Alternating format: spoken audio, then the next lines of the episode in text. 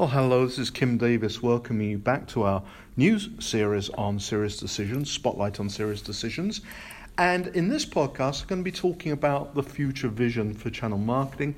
And my guest is Executive Advisor on Channel Marketing Strategies, Maria Chen. Welcome back. Thank you so much. Happy to be here. We talked a year ago about channel marketing, and now we're going to like push it into the future. I just thought it was worth saying a word at the beginning because I know even today, some people get a little bit confused between uh, marketing channels and channel marketing. So, what's the channel marketing we're talking about? A very good question.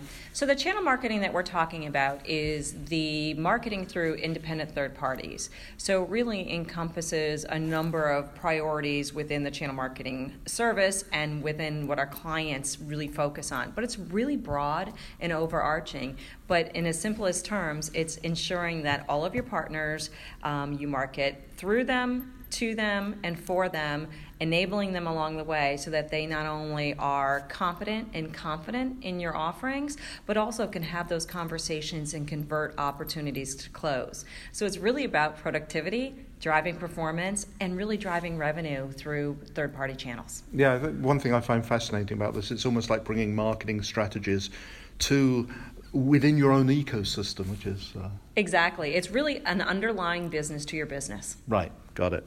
So um, we spoke about a year ago about this topic. Um, be interested to know what forces you, forces you see driving change in channel marketing these days. Well, with the explosion of B2B sales and marketing and the different tactics that are um, out there, we really see a number of them affecting channel. Now, the good thing is, is that we used to see a lag time for when we would see things adopted in channel. Today, we're seeing it happen at exactly the same time. So when you think about um, customer obsessed, big theme for mm-hmm. us this year, togetherness, interconnectedness, um, big theme at our at this year's summit um, the need for personalization, the need to continue to engage, um, using uh, demand tactics such as digital and hyper personalization. All of these things need to be applied to your channel and then through your channel. So it's a really exciting time to be in channel marketing. But uh, that's interesting because all the things you're talking about there, of course, things which you're pushing out to your consumers as a whole, but you're, you're pushing them out to your partners first. Yeah, you're using the same tactics, um, the same investments, the same focus areas customer obsessed, partner obsessed. Mm-hmm. And you want to encourage your partners to not only work with you, but really create the right environment to drive and I don't won't even say positive partner experience. I, the the word is that I'm going to use is purely intentional. It's an exceptional partner experience. When we do that, that's where we're going to see our unfair share of our partner mind share, and that's when we're going to outperform our peers. Got it. Okay, so let's talk about some of the priorities which people engaged in channel marketing should be focused on, starting off with the basic stuff, the strategy and the planning. basic stuff, but sometimes channel marketing has gotten a little bit of a hall pass from that. And it's really looking at strategy and planning on this business behind your business, right? That the, the channel, and, and I shouldn't even say behind because it's really front and center, mm-hmm. and how majority of the world's organizations go to market. Um, it's looking at the strategy, aligning your strategy with your partners to your business and corporate goals.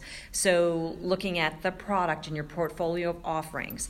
What is is it channel ready? It's looking at your target customers and understanding are they the same customers as our partners, or are they we're looking at them to attack a market, a geography, a, a vertical that we're not already there. So, it's really aligning that pla- that planning and strategy to your partner ecosystem, and again looking at how do we do so where we continue to drive exceptional partner experience. And that may be through our communication strategy. It certainly is the way that we're going to invest um, in who we're going to invest in. Is a successful business sitting around the table with its partners and talking to them about the strategy and planning? It's twofold. It's doing that, sitting with your partners, particularly the partners that you're going to invest in a high touch mm-hmm. fashion. Mm-hmm. You don't necessarily have the bandwidth to do that, say, in a medium touch or low touch. Right. But certainly those partners that not only bring the volume of business to you, but the potential growth for where strategically you're looking to grow. It's also getting a seat at the internal table. So, channel marketing should be sitting with the channel chief. Channel marketing should be sitting with the CMO and should be talking about how do we optimize our strategy and then execute our plans to meet and exceed those goals. Right, okay. Now, an important part of all this is, of course, demand creation, and businesses will be going out there and doing their own demand creation, but you want your partners on the team with that as well, don't you? You definitely do. And so when I think about demand creation, and we've been making also an intentional change here in the future vision mm-hmm. session, mm-hmm. which is to call it demand marketing. Okay. It's beyond just top of funnel activity, which is creation. It's how do we create upsell, cross sell within our install base? How do we look at digital marketing, um, pipeline acceleration, account based marketing? marketing.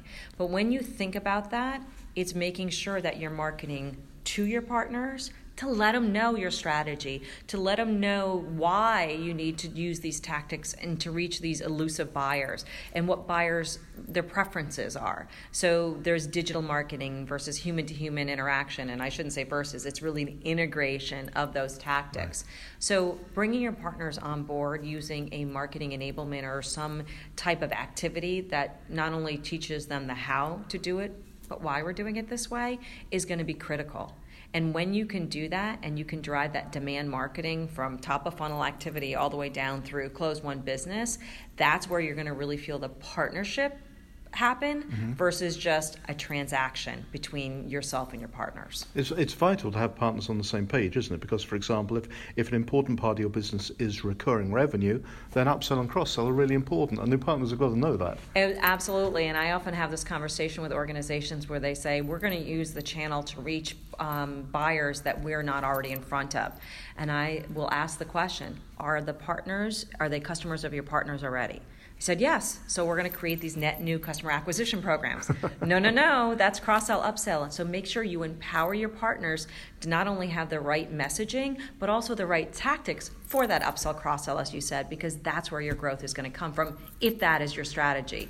If it's net new customer acquisition, then you marry your tactics up there and you educate your partners on the, the why and then the how, and then show them the way. Very good. Now, the next heading I have here, it sounds really good, but the, I really want to delve into what it actually means in practice, and that's partner program optimization.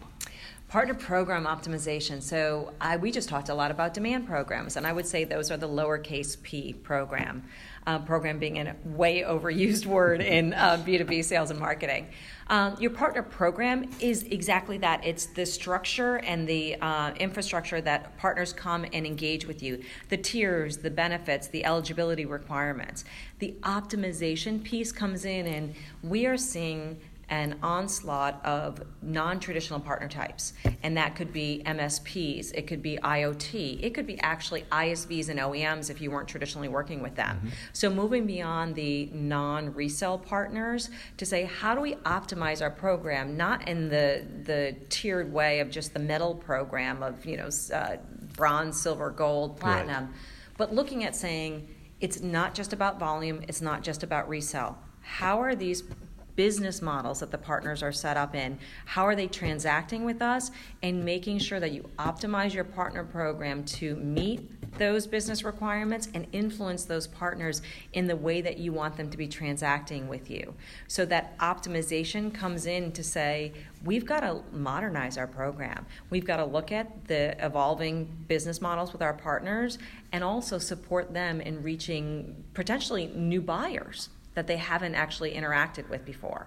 Sounds like you need to be fairly flexible in your metrics because you might have different KPIs for different kinds of partners. Critical point. It's no longer just about you know lagging indicators and close won business your metrics have to look at um, influence factors uh, you need to look at are we going to create a referral program um, there may be a structured partner to partner collaboration that needs to happen because what we're seeing with buyers today is that pa- partners are no longer satisfying the buyer by just one partner necessarily. So you've got to be able to set up some cross partner teaming and say, how can we facilitate the interaction within our partner ecosystem? So our modern program goes from a static program to a more dynamic ecosystem of partnerships that can actually go out and satisfy the complex business problems of our customers. So you're enabling your partners, you're also engaging with them almost as if they were customers.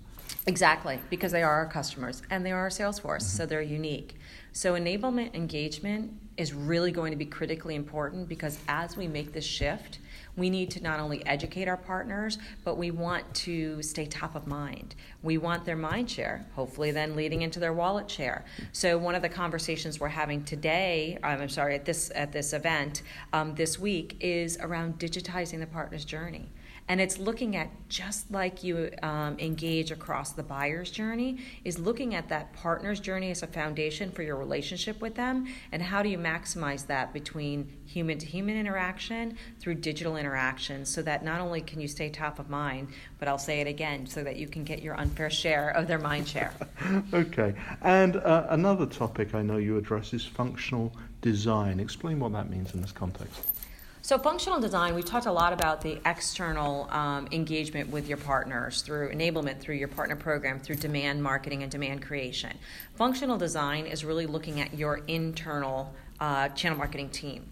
And what we see is, is that in this explosion of new tactics and best practices, that we need to make sure and ensure that our the individuals on our team are empowered with the knowledge and skills to be successful.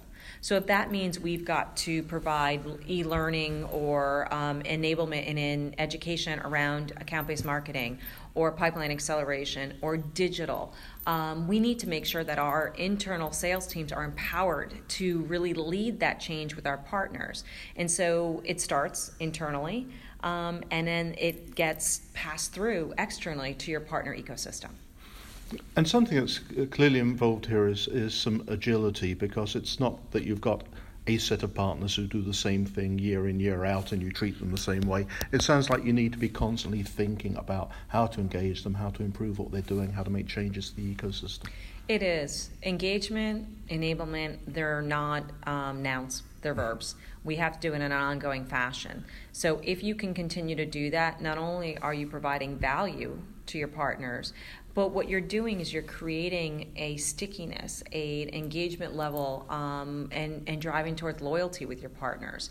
If they know the why you're doing it, then they know the how that you're doing it, and then you measure your success. Your measurement isn't just for you; it's for your partners to show them the investment that you're making in them and their business that you can actually see to succeed together and i and i actually smile when i say that because the theme of the summit this year is together and together is not never as important as it is in the channel because right. you're working with individuals that don't work for you, but they enjoy working with you. That is a productive relationship that you're driving for mutual performance. That's a mutual performance. That's key, isn't it? Because you think about driving growth first thing you think about is driving growth for my business. But you want to be driving growth for your partners too, because everybody benefits, don't they? Absolutely. Their success is your success. And if you can look at it in that that um, mindset of this is we're going together this interconnectedness i'm going to use the words that we've already used this togetherness if we can succeed the investment that you make in partners is an investment in your mutual success. And so sometimes when we want to measure a report, it feels like we're policing when the reality is no, we're actually supporting these activities. So if we can be upfront, we can communicate this uh, to our partners, they want to succeed with us. Yep. So it's really about being very transparent very uh, communicating, um, not just for the sake of communicating, but communicating value and aligning it to the business goals. So, you said when we started, isn't it important to sit down with your partners and sit at the table and talk about how you're going to drive success? This is just the evolution of that. This is just the measurement of that success that you set up in the beginning. If you can do that in a cohesive, comprehensive way, um, then everybody wins. Okay, looking ahead down the path for channel marketing, Maria, Thank you very much for sharing your insights. Thank you. A pleasure being with you today. And everyone, please look out for the other podcasts in this series.